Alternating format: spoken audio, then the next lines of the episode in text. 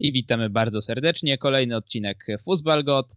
Ja już nie liczę, który. Licznik się nie zatrzymuje. 2021 rok trzymamy regularność.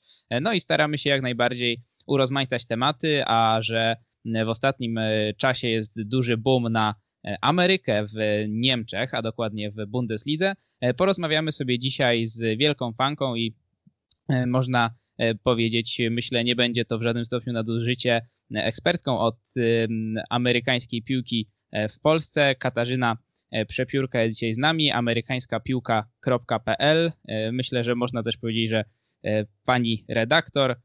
Witamy bardzo serdecznie. Cześć wszystkim. No, oprócz tego standardowy skład Maciej Iwanow, Kacper Egieło, Krzysztof Bardel. Witamy się. Witam. Cześć. No i cóż, nie będziemy przeciągać. Tak jak już e, zaznaczyłem we wstępie, nagrywamy ten odcinek nie bez przyczyny mm, w tym czasie, no bo e, coraz bardziej narasta ta, mm, ta popularność amerykańskich zawodników w Bundeslidze. E, w zeszły weekend przełamało się Szalkę, ale przełamał się też napastnik, który no, nie miał dobrego wejścia do Bundesligi. Fani Szalkę raczej spod łba patrzyli na jego wyczyny, a tu nagle hat-trick Matthew Hope, e, zawodnik z USA właśnie, no ale to nie on pierwszy w ostatnim czasie e, zaliczył znakomity występ w Bundeslidze. Zobaczymy, czy w jego przypadku będzie to mm, jedna, czy będzie to pojedynczy e, wybryk, czy, czy raczej regularność, jak chociażby w przypadku Giovanniego Rejny, czy zawodnika, byłego zawodnika Szalkę, w gruncie rzeczy jeszcze zawodnika, bo jest tylko wypożyczony do Juventusu, E, Westona McKeniego. No i właśnie, e, skąd, zacznijmy może od tego, skąd się e, wzięła ta popularność zawodników amerykańskich ostatnio w Bundeslidze. Myślę, że od tego będziemy mogli wyjść, a potem pochylimy się bardziej nad konkretnymi zawodnikami, bo jak chodzi już o taką nową falę tych zawodników z USA w Bundeslidze, wydaje mi się, że można to tak określić, no to szlaki przetarł Christian Pulisic, albo też Pulisik. Mam nadzieję, że też pomożesz nam to, y, Kasiu, e, rozstrzygnąć, y, bo, bo, bo tutaj y, spory powstają. Sam zawodnik kiedyś mówił o tym, że wymawia się Pulisik. No ale dobrze, nie będę przeciągał, oddaję Ci głos. E, powiedz nam proszę, jak to się stało, że w ostatnim czasie mm, tak, tak wielu zawodników i zawodników o tak wysokiej jakości pojawia się w Bundeslidze z USA i dlaczego właśnie w Bundeslidze? Dlaczego to ta liga w Europie jest dominująca pod względem transferów zawodników z oceanu? kilka takich podstawowych przyczyn. Przede wszystkim mam wrażenie, że Bundesliga jest na tyle ogarniętą ligą w Europie i otwartą na nowe możliwości, że jako pierwsza zaczęła tak w zasadzie skautować rynek amerykański. I nie mówię tutaj o skautowaniu MLS, bo to już jest za późno. Wyciąganie zawodników z Major League Soccer to to już jest w zasadzie przeszłość. Pojedyncze przypadki zdarzają się, że tacy piłkarze przenoszą się do Europy. Oczywiście ich będzie jeszcze więcej, ale Bundesliga i wszystkie kluby niemieckie poszły krok dalej. Zaczęły od skautowania nawet nie MLS-u, nie dywizji niżej, czyli USL, tylko zaczęły od skautowania młodzieżowych zespołów w Stanach Zjednoczonych i nie jest tylko, nie są to tylko akademie największych drużyn, ale przede wszystkim są to wszystkie małe klubiki, które wyróżniają się w systemie US Soccer Development Academy. To od tego w zasadzie wszystko się zaczęło, bo w Stanach Zjednoczonych mamy taki ogólnokrajowy program, e, który był pod związkiem e, piłkarskim w Stanach Zjednoczonych i tam sobie grały różne drużyny z całego kraju od e, praktycznie najmłodszych lat, bo tam już grały roczniki U9, U12, 13, u14, 15, tam oczywiście to się zmieniało czasami i te, te roczniki były, były jakieś tam różne nowe reformy, ale w gruncie rzeczy chodziło o to, że w całym kraju rywalizowały zespoły zarówno profesjonalne, czyli te pod, powiedzmy pod akademiami MLS-u, pod akademiami klubów w USL, ale też prywatne szkółki. Więc tutaj ta rywalizacja była na bardzo wysokim poziomie i to była normalnie liga. Jak y, jedna drużyna na przykład wybierała się na mecze rywalizując z innym zespołem, no to jechały wszystkie roczniki na taki nawet nie turniej, tylko po prostu rozgrywali ligę w takim trybie, a na koniec mierzyły się te zespoły najlepsze, więc obserwacja zawodników była bardzo ułatwiona, bo spora część, spora część tych meczów była jednak transmitowana w internecie. Do tego dochodzą największe turnieje młodzieżowe, które bardzo często są rozgrywane w Stanach Zjednoczonych, a te zespoły z Europy występowały na takich turniejach i często po prostu były gorsze od tych y, drużyn z MLS-u. A na takich turniejach, jak wiemy, pojawiają się często skauci i ci skauci z Bundesligi no jednak byli na takich, na takich turniejach, na takich spotkaniach i tam już sobie wypatrzyli jedno, drugie, trzecie nazwisko. Poza tym też y, bardzo często skauci niemieckich klubów pojawiają się na turniejach młodzieżowych, ale już reprezentacyjnych i w taki sposób został na przykład wypatrzony Christian Pulisic, bo faktycznie on się upiera, żeby na niego mówić Pulisic, więc niech tak zostanie. Nie jest to jakoś wybitnie trudne dla nas, więc można, można się jakoś tak przystosować i stwierdzić, że to jest Pulisic. To jest też taki, tak jak powiedziałeś, pierwszy bardzo poważny przykład, że ci Jankesi w Europie mogą się sprawdzić, szczególnie z tej, z tej nowej fali, z, tych, z tego młodego pokolenia, które no teraz, w zasadzie po kilku latach takiej ciężkiej pracy, można powiedzieć, że wchodzi do dorosłej piłki. Tego nie było przez lata i jednak MLS oficjalny wymóg wręcz dołączenia do tej ligi to jest posiadanie akademii, która w tym momencie nie pobiera opłat, bo, bo jeżeli pobierasz opłaty, no to nie przysługuje ci żaden ekwiwalent za, za wyszkolenie zawodnika. To jest taki kolejny mały niuansik, więc y, dopiero po kilku latach takiej ciężkiej pracy u podstaw mamy takie teraz no, wspaniałe przykłady młodych zawodników, którzy bardzo szybko adaptują się do gry w Europie. No właśnie, jak to było z tym rozwojem e, piłki w USA, bo mimo wszystko przez długi okres e, to w porównaniu do Europy było troszeczkę niebo a ziemia. Znamy tę historię, że w końcu dla Amerykanów e, ten słynny soccer przestawał być powoli tak dzikim sportem, bo przez długi czas był tam daleko, daleko w hierarchii zawiodącymi e, innymi sportami, e, jak hokej, futbol amerykański, tudzież rugby. Nie, chyba futbol amerykański jest w Ameryce. E, no i, i, i, i, i z pewnością baseball. No i w ostatnim czasie to się zmieniło. Coraz większą popularnością cieszy się, mm, cieszy się piłka nożna za oceanem.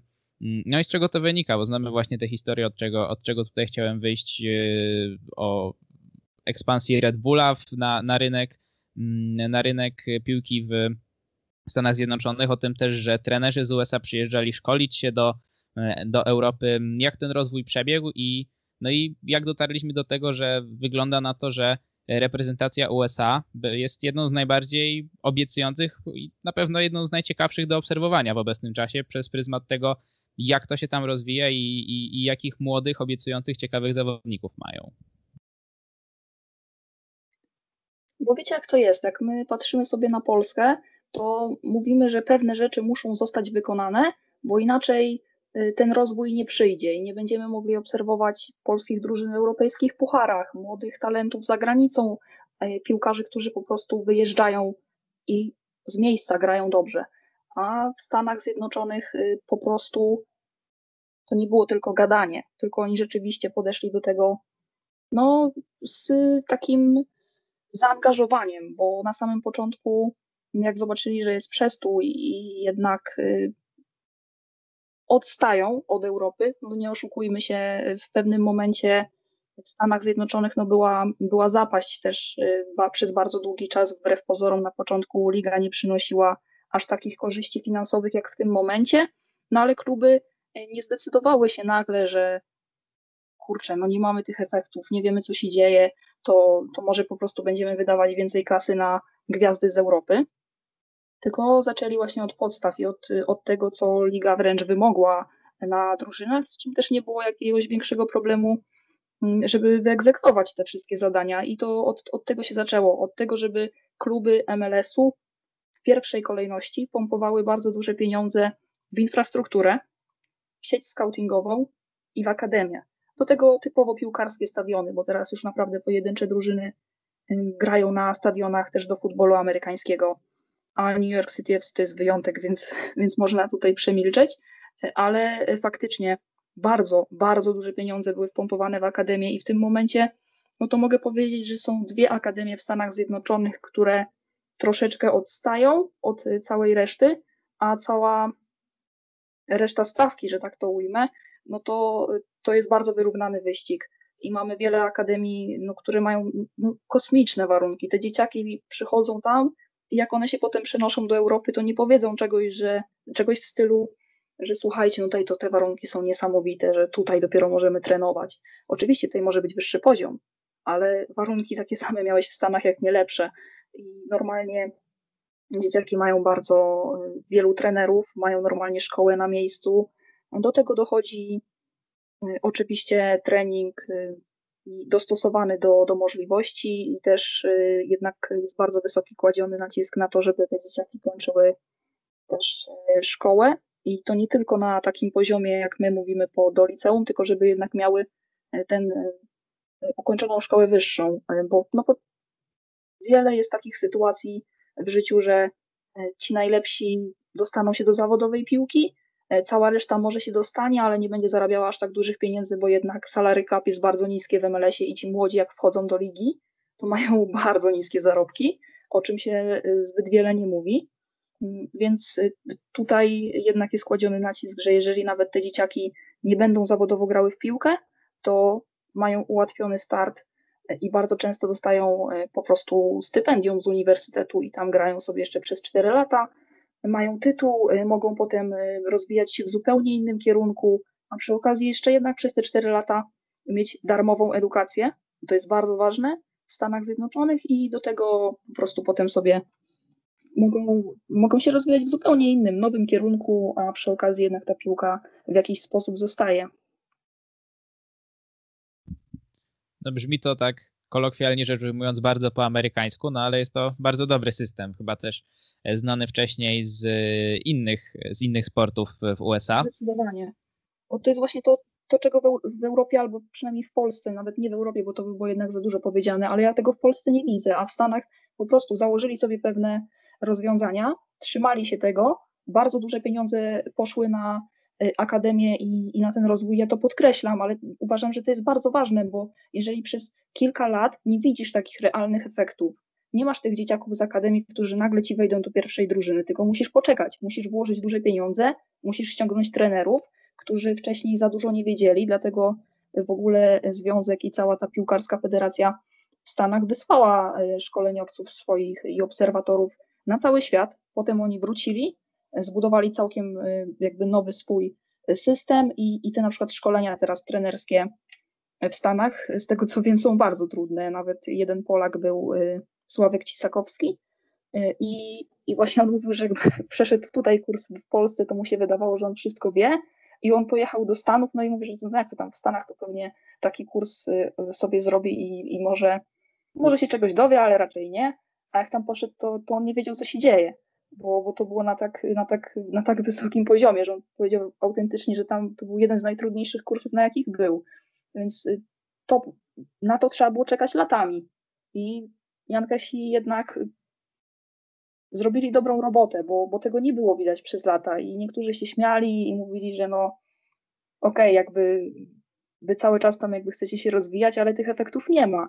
No ale nie mogło ich być tak po prostu realnie, skoro była zapaść, nie było praktycznie nic, i trzeba to było zbudować od zera, więc poczekali, a te efekty no dopiero przychodzą w zasadzie w tym roku i w poprzednim, bo, bo dopiero rok temu w MLS-ie było widać pierwszy raz takie duże gotówkowe transfery młodych zawodników, no bo jak już wydałeś kasę praktycznie na wszystko, na co mogłeś, typu infrastruktura, rozwój Twoich trenerów, rozwój akademii, rozwój sieci scoutingowej, no to w końcu możesz wyłożyć pieniądze na transfery. Niestety trochę COVID to e, pokrzyżował e, w późniejszym czasie, ale to był, to był poprzedni rok, gdzie pierwszy raz widziałam tak wiele e, nawet średnich klubów, które wydawały bardzo duże pieniądze na transfery gotówkowe, ale to nastąpiło dopiero po, po tym, jak mieliśmy efekty w postaci wielu wychowanków dołączających do pierwszej drużyny. No, cieszę się, że właśnie wspomniałaś o transferach gotówkowych, bo to jest y, kolejne pytanie, do, y, do, do którego chciałem przejść, y, kolejny obszar. Mm, popraw mnie, jeśli się mylę, aczkolwiek z tego, co zdążyłem się zorientować, to z MLS do mm, do Europy. Nie mieliśmy póki co zbyt wielu transferów o wysokiej wartości. Na myśl przychodzi mi tylko Almiron czy, czy Alfonso Davis, jak chodzi o takie transfery, które kosztowały które, które o, o, wysokiej wartości, bo tam w grę wchodziło 10 i 25 milionów, o ile, o ile dobrze pamiętam. No a poza tym to te transfery opiewające na kilkanaście milionów, to już to, to, to są w, zwykle y, w obrębie, mm, w obrębie ligi. E, no i jak już ustaliliśmy, e, transfery młodych zawodników e, obiecujących często jeszcze do akademii klubów europejskich, no to jest coraz powszechniejsze zjawisko.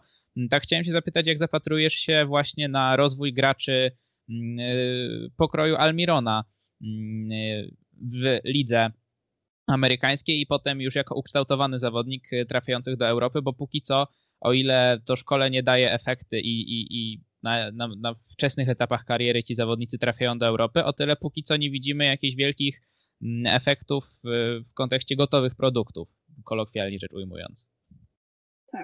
Tutaj jest zdecydowanie problem, bo ja tak pochwaliłam trochę to MLS, całą e, ligę, organizację i tak dalej, ale jednak są też minusy.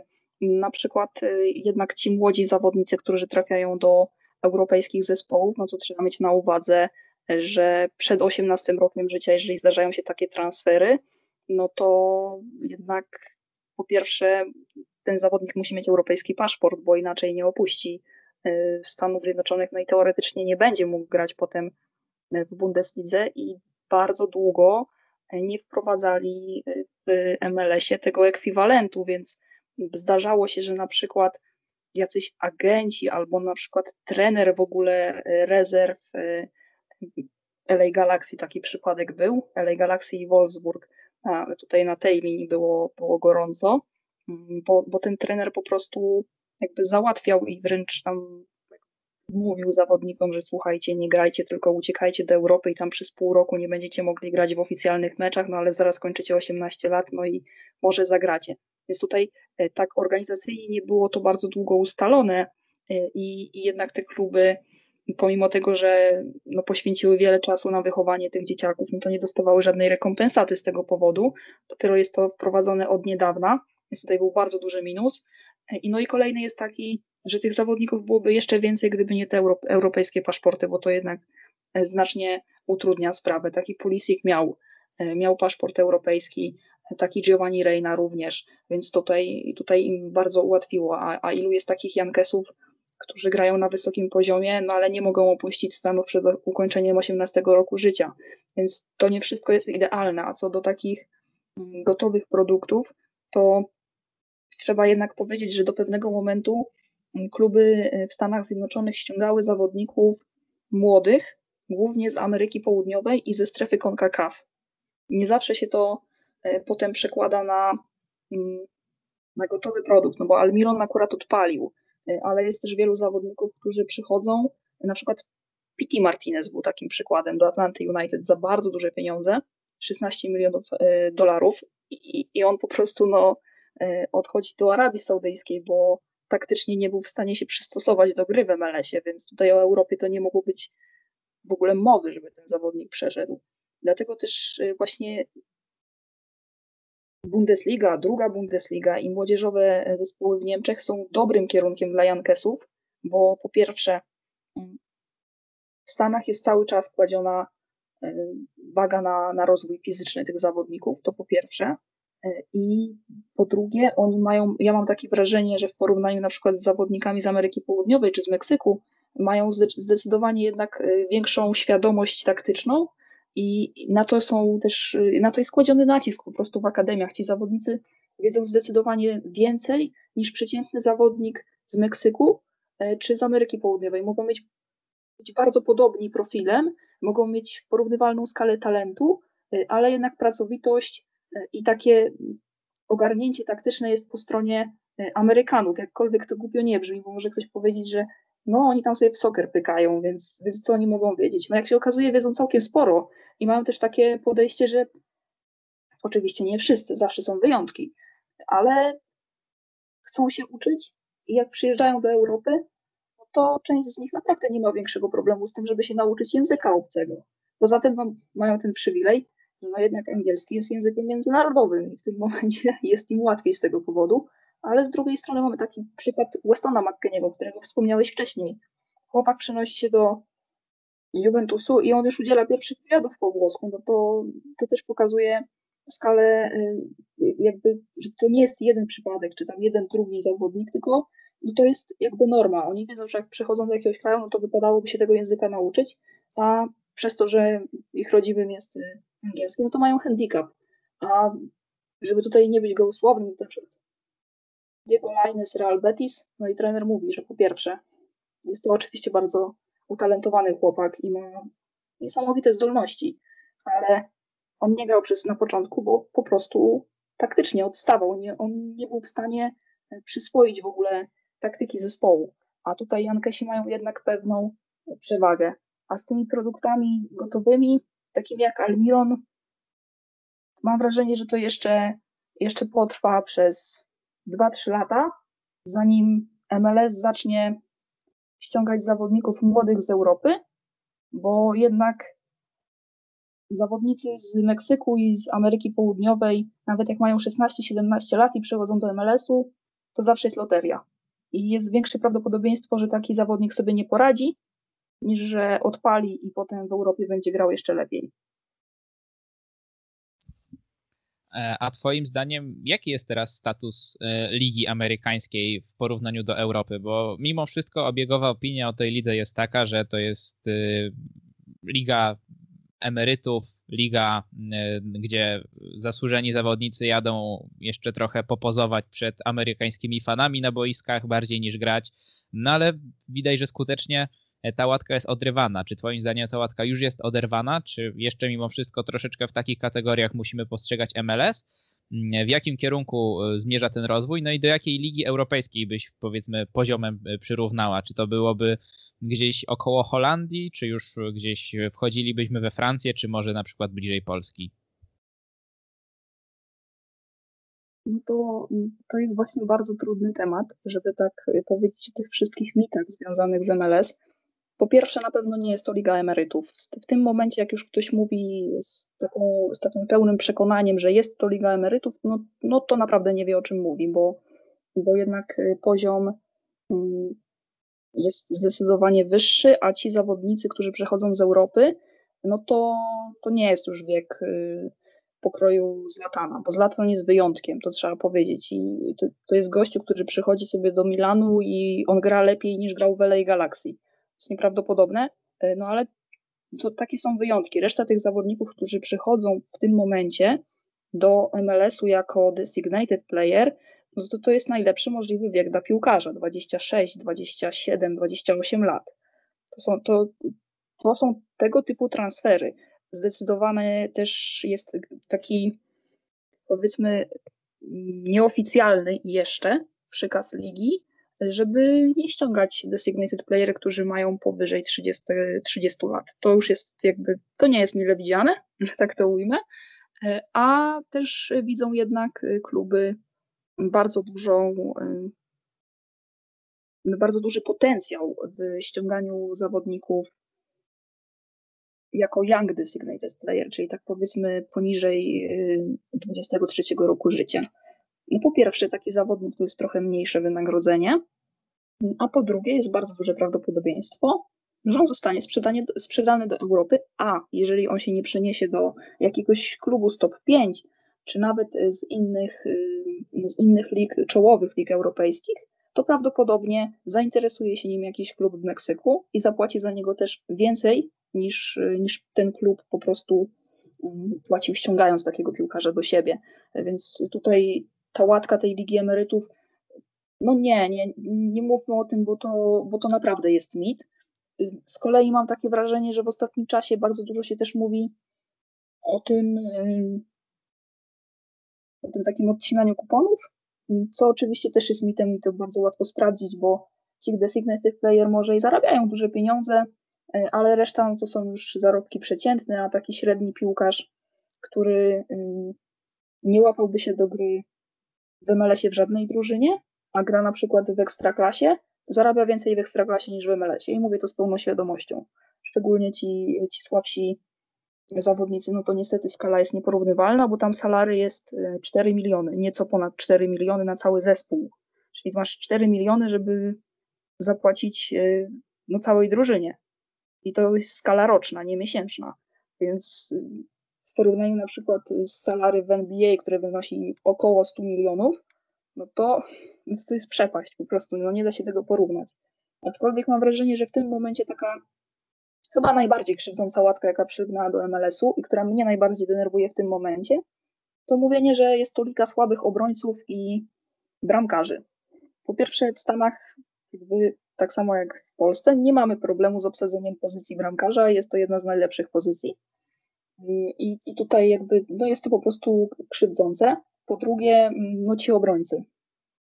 Z całym szacunkiem, ale no, nawet ci słabsi defensorzy z MLS-u nigdy nie zagraliby w ekstraklasie, bo jest to za słaba liga dla nich, ale wynika to z tego, i, i tutaj jakby mam tego świadomość, że MLS jest niesamowicie medialną ligą i tam każda akcja, każdy gol jest wrzucany do sieci po kilku sekundach. Więc jeżeli taki przeciętny kibic nie ogląda całego meczu, a umówmy się, oglądanie MLS nie należy do najłatwiejszych, bo często te mecze nie są dostosowane do y, przeciętnego kibica z Europy, tylko są rozgrywane, najlepsze spotkania są rozgrywane w, no, w prime time nie dla y, Amerykanów i dla mieszkańców Meksyku, Ameryki Południowej. I to jest całkowicie zrozumiałe. Więc taki Europejczyk nie, zazwyczaj nie ogląda tego meczu, ale opiera całą swoją wiedzę na wycinkach w internecie, a że, że ta liga nie blokuje tego i wręcz chce, żeby każdy się dowiedział, co tam się ciekawego dzieje, no to mamy mnóstwo pięknych goli. Jeżeli taką bramkę strzeliłby Leo Messi albo Robert Lewandowski, czy nawet jakikolwiek inny zawodnik Bundesligi, to w życiu byśmy nie powiedzieli, że e, tam ci słabi obrońcy, to wszystko ich wina, tylko po prostu byśmy się skupili na kuszcie i na tym, jak ten zawodnik tego gola w zasadzie strzelił. A, a tutaj o to wszystko się rozchodzi, że jednak jak ktoś nie za bardzo wie, do czego się doczepić, no to doczepia się do takich szczegółów. A jakby wy na pewno wiecie, no bo oglądacie na bieżąco Bundesligę, że jak zdarzały się na początku, po tym wznowieniu szczególnie, te mecze, no to tam też było mnóstwo błędów y, w defensywie. No i na to po części ktoś tam może zwracał uwagę, ale nie była to taka nagonka jak na y, jakieś pojedyncze akcje wycinane przez media menedżerów i przez osoby odpowiedzialne za social media i za cały digital w MLS-ie i jednak tego nie było, takiej, takiej nagonki, że no słuchajcie, to MLS całkiem spoko, ale ci obrońcy to jest jakiś dramat po prostu. Więc to jest chyba taki najbardziej krzywdzący mit w tym momencie, bo gdyby ktoś obejrzał cały mecz, wiadomo, tak jak w każdej lidze, zdarzają się lepsze, słabsze drużyny, które mają, grają taką albo nie inną piłkę i widzisz, że na przykład jest taki Montreal Impact, który gra słabo, jest Chicago, które jest jeszcze gorsze, no ale nie powiesz, że cała liga, no to jest, to są tylko i wyłącznie słabi obrońcy, więc to są te najgorsze mity, które mnie denerwują. No jeszcze tak kończąc wątek ogólnie o MLS-ie, bo mimo wszystko my tutaj o niemieckiej piłce na co dzień rozmawiamy, więc zaraz będziemy musieli szukać wątków wspólnych, więc e, przejdziemy do, do, do tego, jak Red Bull łączy obydwie ligi. E, to jeszcze jakbyś zestawiła tak najbliżej jakiej ligi europejskiej e, byś, byś MLS postawiła, jak chodzi o poziom? Jasne, bo faktycznie to było to pytanie, które mi umknęło. Przepraszam za moje dygresje, ale one są czasami. Nie, nie jestem w stanie tego pod, powstrzymać. Jak już zaczynam nie, no, jasne, to, jak najbardziej. No, to ma, bardzo właśnie du, du, tak. Dużo mamy czasu, więc yy, im obszerniej, tym lepiej. W każdym razie porównanie do tych europejskich lig. Na pewno nie powiedziałabym, że to jest liga francuska, jednak znam, znam miejsce MLS-u. Y, oczywiście połowa drużyn y, z MLS-u spokojnie poradziłaby sobie, nawet więcej niż połowa, 60%, 65% poradziłoby sobie w lidze francuskiej i by się utrzymało. Ale chyba najbliżej, no to byłaby tak w całości, y, to zależy jak to tam rozgranicza, ale jeżeli liga portugalska jest trochę lepsza od holenderskiej, to, to bliżej do Ligi Portugalskiej. I to by była taka ta liga. Ja bym, ja bym to tak tutaj umiejscowiła, że jakby w całości, bo, bo też patrzę na te słabsze drużyny, to, to myślę, że bez większego problemu, ale mm, jak już jesteśmy przy lidze niemieckiej, to, to też myślę, że takie najlepsze zespoły z, z MLS-u, powiedzmy, że takie od 5 do 10 drużyn bez żadnego problemu poradziłoby sobie z tym, żeby rywalizować z, z miarę mocnymi drużyn, z drużynami w Niemczech. Nie mówię, nie mówię o Bayernie czy, czy o Borussii, bo to jest jednak zupełnie inna skala, ale z takimi średnimi, w miarę mocnymi drużynami to, to by sobie poradziło. To takie powiedzmy, że od 5 do 10 najlepszych drużyn w MLS-ie nie miałoby problemów, żeby w Bundeslidze rywalizować. Ale w całej lidze jest 26 zespołów, więc to też pokazuje skalę, że nie wszyscy. A w Portugalii to myślę, że autentycznie każda drużyna z MLS-u byłaby w stanie, w stanie grać i utrzymać się tam.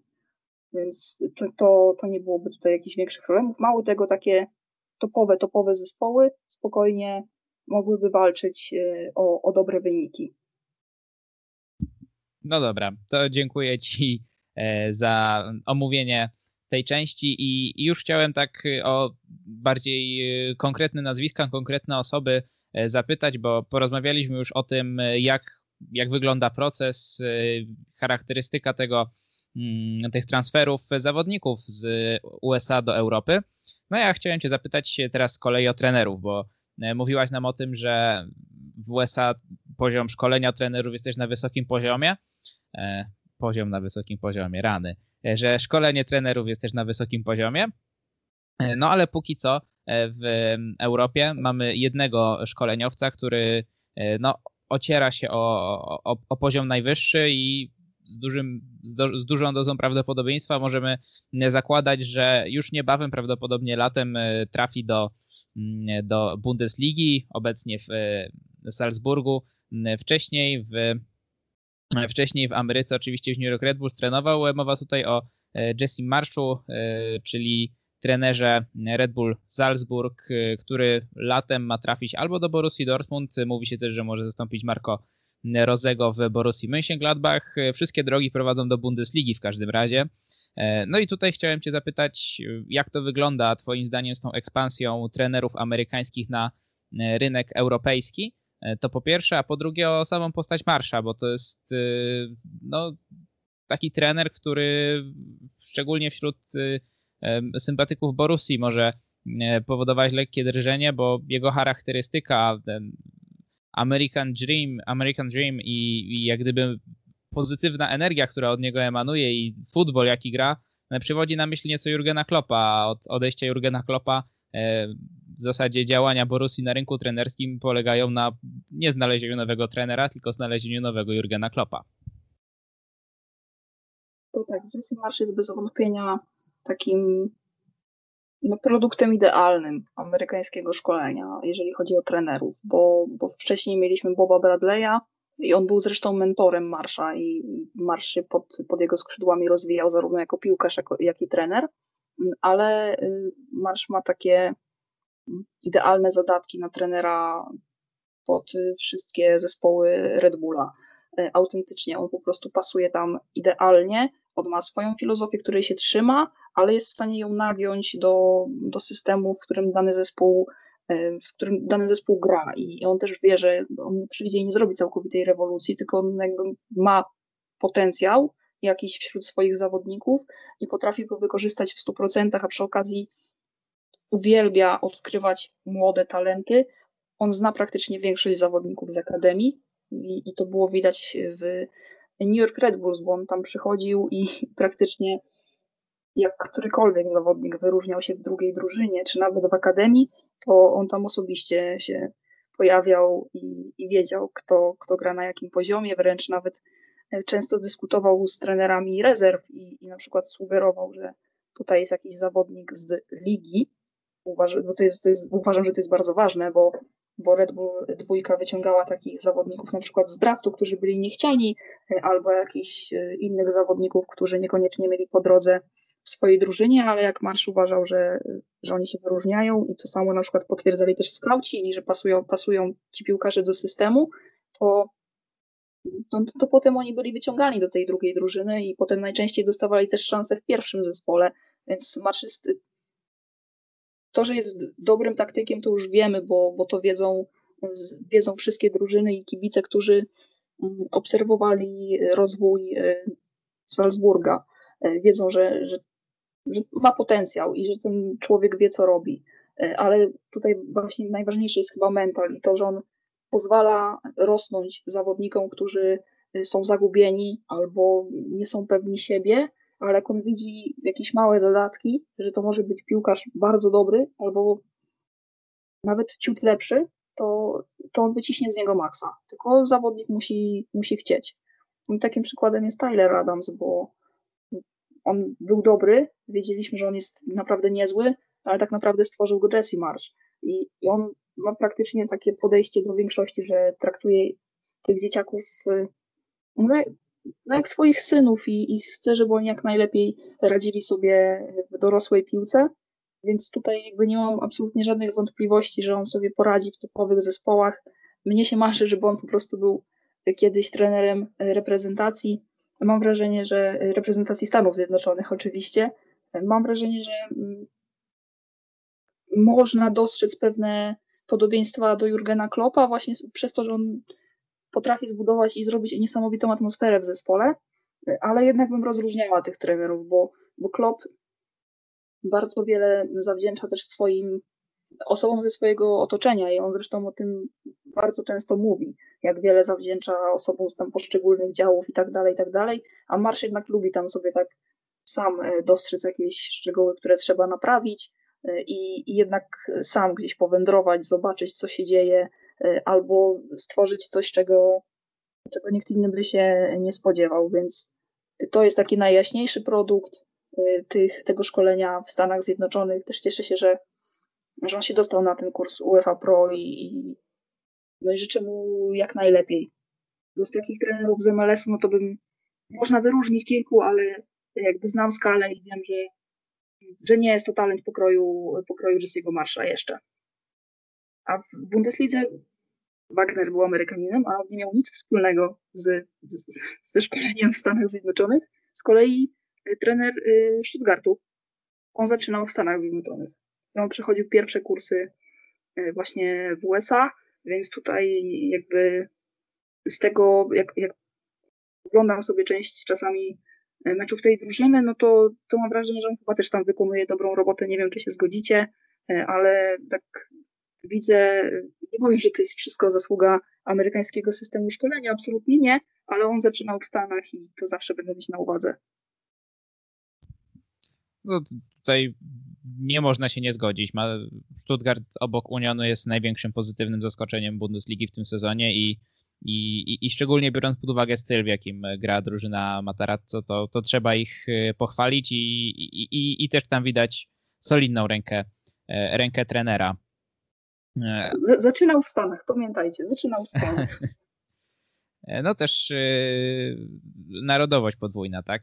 I włoska, i, i amerykańska, więc, yy, więc związki są no, na pewno mocniejsze niż chociażby jak chodzi o trenowanie Dawida Wagnera, dlatego jego też pominęliśmy. Zresztą ja jako fan Szalkę to wolę spuścić zasłonę milczenia mimo wszystko na, na, na Dawida Wagnera, szczególnie w w, ostatni, w ostatnim roku, bo jeszcze w 2019 to postać jednoznacznie pozytywna w Gelsenkirchen. E, no dobrze, bo też e, patrzę na zegarek niepokojąco i, i, i, i nie chcemy cię też trzymać bardzo długo ani przeciągać odcinka, więc myślę, że tak do godzinki sobie porozmawiamy, chociaż e, no, temat, jest, temat jest bardzo ciekawy. No i chciałem cię zapytać o stricte o zawodników, którzy grają e, obecnie w Bundeslidze z Ameryki. Który z nich Twoim zdaniem ma największy potencjał, który, o którym było, jeżeli tak było, e, głośno jeszcze z czas, za czasów gry w, w USA, bo, no bo nie w MLS, jak już ustaliliśmy. No i chodzi mi tutaj e, o, o, kolejno o Sargenta, Adamsa, Reinę. No i, i, i może coś dla fanów Szalkę udać się też wspomnieć o Matthew Hopie, ale, ale nawet dla fanów Szalkę do niedawna była to półanonimowa postać, e, więc, więc no, zaskoczył nas bardzo tym występem w, w miniony weekend i nie za bardzo wiemy, czego się spodziewać, więc wstrzymujemy swoje pozytywne emocje względem tego zawodnika póki co, a raczej wstrzymujemy hura optymizm, bo pozytywnych emocji to, to już aż zanadto wywołał. właśnie może zacznę od tego szalkę. Zdecydowanie jakbym oglądałam wielu zawodników, którzy przenieśli się do Europy w, właśnie w tych młodzieżowych drużynach podczas różnych turniejów, podczas y, tej gry w US Soccer Development Academy. No i w życiu bym nie powiedziała, że to będzie pierwszy Amerykanin, który ustrzeli hat-tricka w Bundeslidze. To jest y, zupełne zaskoczenie. Oczywiście on miał tam jakieś całkiem niezłe i dosyć ciekawe występy mm, w tych zespołach, no ale to jednak nie była taka skala talentu, gdzie ja bym, nie wiem, stwierdziła, że obejrzę każdy jego mecz y, na niemieckich boiskach, bo to jest piłkarz wybitny i po prostu będzie mi głupio, jeżeli tego nie zrobię. Mm, absolutnie nie, y, ale no cieszę się, że, że tak to się skończyło. No, no zawsze przejdzie do historii w ogóle amerykańskich piłkarzy, co do tego nie mam wątpliwości. Mm, a jak sobie będzie radził w kolejnych meczach, no to już trudno powiedzieć. Z tych y, wszystkich y, zawodników, których wcześniej wymieniłeś, to oczywiście ja wiedziałam, że Tyler Adams to jest, to jest naprawdę dobry piłkarz i on sobie poradzi w Europie. Nie spodziewałam się, że tak szybko się zaadaptuje do gry e, w Lipsku. Niestety potem mu się tam przytrafiło kilka urazów. On też jest zresztą rzucany po wielu pozycjach. Nieczęsto gra tam, gdzie by sobie wymarzył, ale on sam mówi, że docenia, że trener w niego wierzy i też bardzo się rozwinął taktycznie pod, pod jego okiem, więc yy, wiedziałam, że on będzie naprawdę kozakiem i to też jest reprezentacji Stanów Zjednoczonych w środku pola, co do tego nie mam wątpliwości.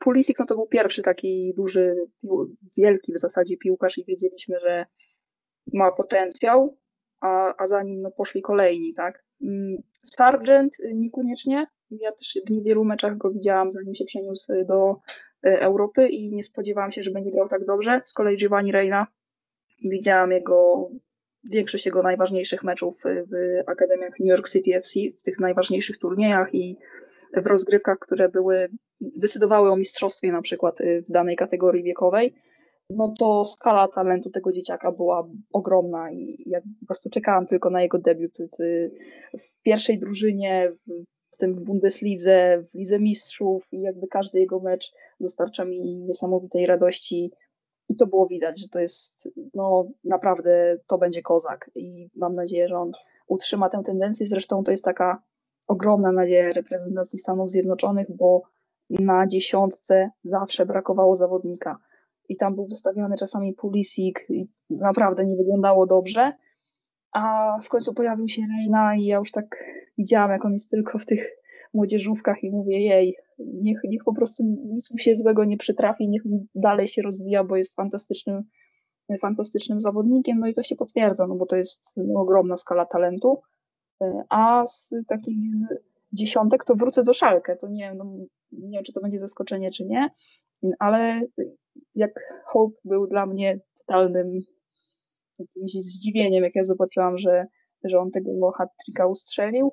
Tak na przykład dużo sobie obiecuje po Ewanie Rotundo, który to jest rocznik 2004, też ofensywny pomocnik, może ze względu na to dużo sobie obiecuje, bo jednak nie ma zbyt wielu piłkarzy na tej pozycji w Stanach Zjednoczonych i on grał w takiej akademii e, w San Diego e, i to nie była akademia pod żadnym klubem MLS-u, ale to była akademia pod US Soccer Development Academy i tam już wtedy widziałam, że, że ma dobre warunki, żeby się rozwijać i też cieszę się, że on też ma e, podwójne obywatelstwo, więc mógł się przenieść wcześniej do Europy i jest w szalkę i z tego co wiem, to sobie całkiem nieźle radzi w zespołach U17 i chyba nawet trenował potem ze starszymi, więc liczę na to, że, że, że on akurat pokaże się z lepszej strony z jeszcze lepszej strony niż y, bohater ostatniej kolejki.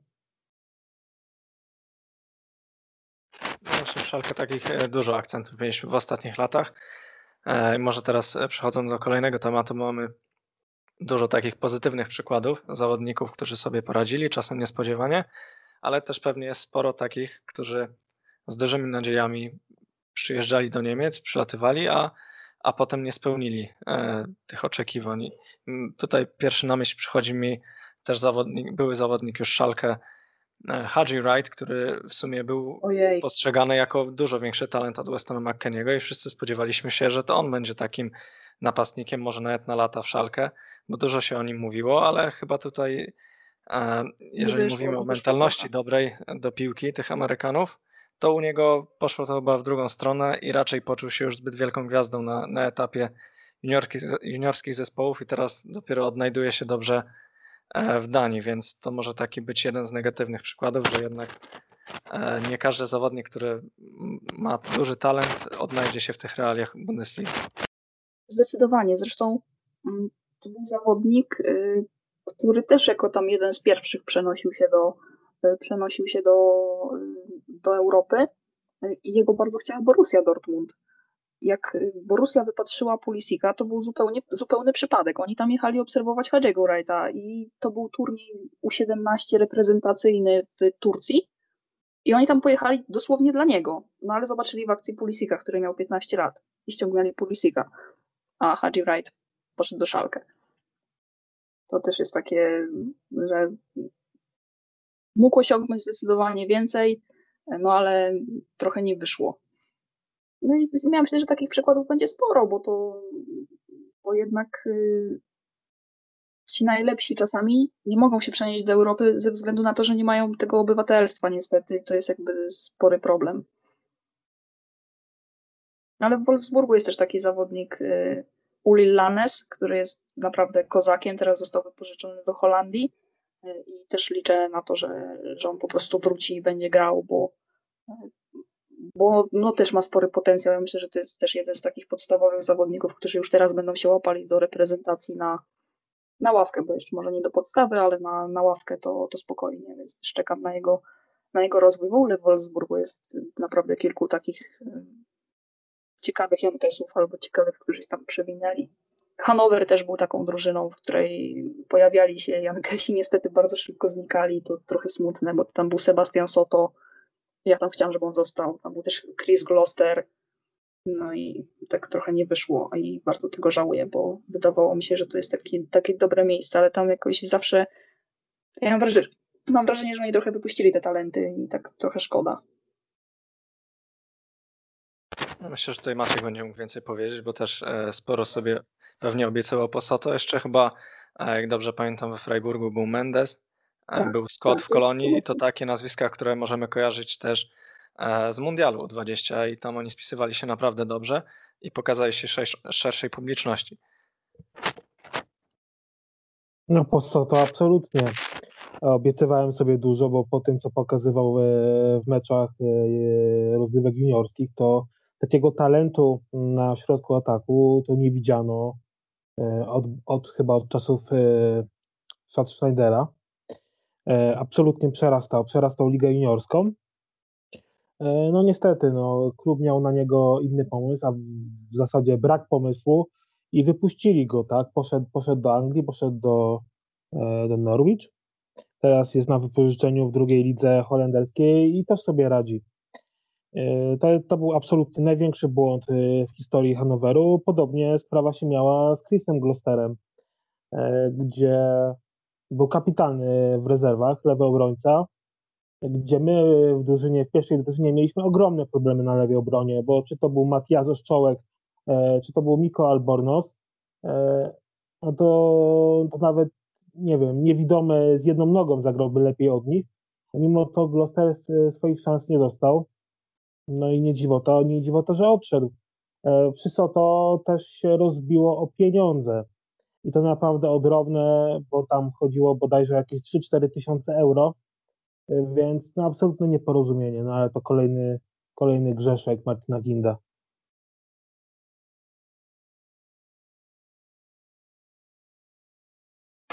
Tak, rozmawialiśmy tutaj jeszcze o, o zawodnikach, którzy obecnie grają, ale też sporo zawodników przewinęło się przez Bundesligę wcześniej, ale przeważnie były to przypadki takie, że byli to zawodnicy urodzeni, wychowani, wyszkoleni w Niemczech, jak, e, jak Jones, e, Johnson, Brooks. E, i tutaj przykładów jeszcze można było trochę wymieniać. I później oni stanowili o sile reprezentacji USA i też to powiązało się z czasem niemieckiego trenera na ławce e, trenerskiej. E, jak Amerykanie podchodzili do tego, do, do tego, co widzieliśmy też w Polsce, że zawodnicy urodzeni i wychowani w innym kraju później byli powoływani do reprezentacji. E, i tam odgrywali duże role. Czy, czy Amerykanie podchodzili do tego na zasadzie, że świetnie pomogą oni naszej reprezentacji, bo są wyszkoleni w innych warunkach, czy jednak odbiór był tego trochę inny? Podobny do, do tego, co obserwowaliśmy choćby u nas, gdzie jakieś dziwne, no nie każdy był z tego zadowolony, były opinie o farbowanych lisach i tak dalej, ale do Franciszka Smudy jeszcze przyjdziemy. Znaczy, ja myślę, że wtedy to był taki czas, gdzie mm, też no, Jankesi nie byliby w stanie wystawić takiej swojej naprawdę mocnej drużyny bez y, jakby szukania zawodników też, y, którzy zostali wyszkoleni w zupełnie innym miejscu. To, to jest jakby zrozumiałe i też zainteresowanie w ogóle kadrą nie było aż tak wysokie. Na pewno jakby ta kadra kobiet jest bardziej no, była zdecydowanie ważniejsza dla przeciętnego kibica niż mężczyzn, no bo mężczyźni nie odnosili zbyt wielu sukcesów i tutaj nie ma jakby z czym nawet polemizować, bo taka po prostu była prawda. No i nie dało się nam nawet za bardzo no, wziąć tych talentów, no bo skąd? No zdarzało się jakieś, jakieś pojedyncze przypadki, no nie wiem, Szyrundolo, który grał i on zaczynał akurat w Stanach, tak? No ale to są, to są wybitne gdzieś jednostki pojedyncze. Zresztą on dzisiaj też bardzo dobrze sobie radzi w roli eksperta przy Bundeslidze w ESPN Plus i sobie akurat tam cenię, cenię jego wypowiedzi, bo, no bo robi dobrą robotę i widać, że no, on Bundesliga to jest praktycznie jedność i naprawdę ma ogromną wiedzę. Też Casey Keller grał swego czasu w Bundeslidze, no akurat tutaj to chyba można powiedzieć, że radził sobie całkiem nieźle, zresztą ja nie mam za bardzo prawa pamiętać tego, ale tak jak sobie czytam jakieś e, artykuły e, czy wypowiedzi starszych kibiców, no to mówią, że, że naprawdę był też kozakiem i że fajnie grał i często się łapie do zestawienia tych najlepszych Amerykanów w ogóle w Bundeslidze, więc on też właśnie występuje w, radzi sobie właśnie w takiej roli eksperta w ESPN i, i akurat tę dwójkę też kojarzę przez to, bo mają jakąś tam dobrą wiedzę, a reszta, no, to, no jednak wiemy, że to, to zdarzały się pojedyncze przypadki, zanim, zanim właśnie była, były rozwinięte te akademie w MLS-ie, bo wtedy nie było takiego czegoś, że ten zawodnik przychodził z akademii do pierwszej drużyny, tylko przychodził z draftu. I o ile taki system ma sporo sensu w NHL, w NBA szczególnie, czy w futbolu amerykańskim, jak najbardziej, tak to się w ogóle nie sprawdza w piłce nożnej, bo to są dwa różne świata, światy. Owszem, to jest fantastyczne dla tych chłopaków, bo mają wykształcenie, a o tym się często zapomina w Europie, więc to jest ogromny plus. No, no tego się nie da zastąpić niczym innym, ale no jednak piłkarsko no to są ludzie, którzy przychodzą w wieku 23-24 lat.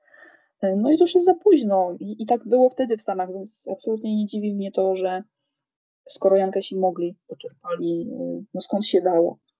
I, i, tak też jest zresztą teraz, bo, bo Greg Berharter robi bardzo dobry przegląd kadr i na przykład w młodzieżówkach grał, w młodzieżówkach Anglii grał y, Yunus Musa z Walencji, teraz jest zawodnikiem reprezentacji Stanów Zjednoczonych.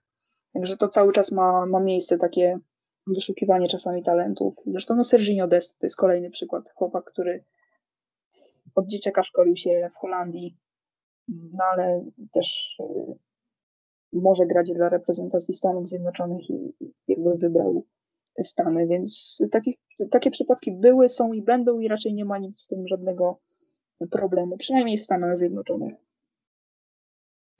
Mhm, jasne. Tutaj wspomniałaś jeszcze e, obecnego szkoleniowca e, kadry USA, ale wcześniej e, był to też Niemiec. Te wątki niemiecko-amerykańskie się ze sobą przewijają co chwilę. I, jak był odbierany Jurgen Klinsmann, bo wiemy, że miał tam swoje sukcesy, było, była jedna ósma finału mundialu, był wygrany Gold Cup, e, ale też końcowa faza już jego kadencji to, było, to był brak awansu na ostatni mundial. I po tym jak przyszedł do Herty też tutaj różne dziwne historie z, z nim związane były. Więc jako trener ostatnio nie ma najlepszej pasy. Czy dalej Klinsmann jest ważną postacią dla amerykańskiej piłki, dla jej rozwoju i reprezentacji w ostatnich latach, czy jednak ten jego obraz nie jest taki e, dobry, jest bliższy temu, co teraz widzieliśmy ostatnio w Hercie? zdecydowanie temu, co, co się działo w Hercie, absolutnie.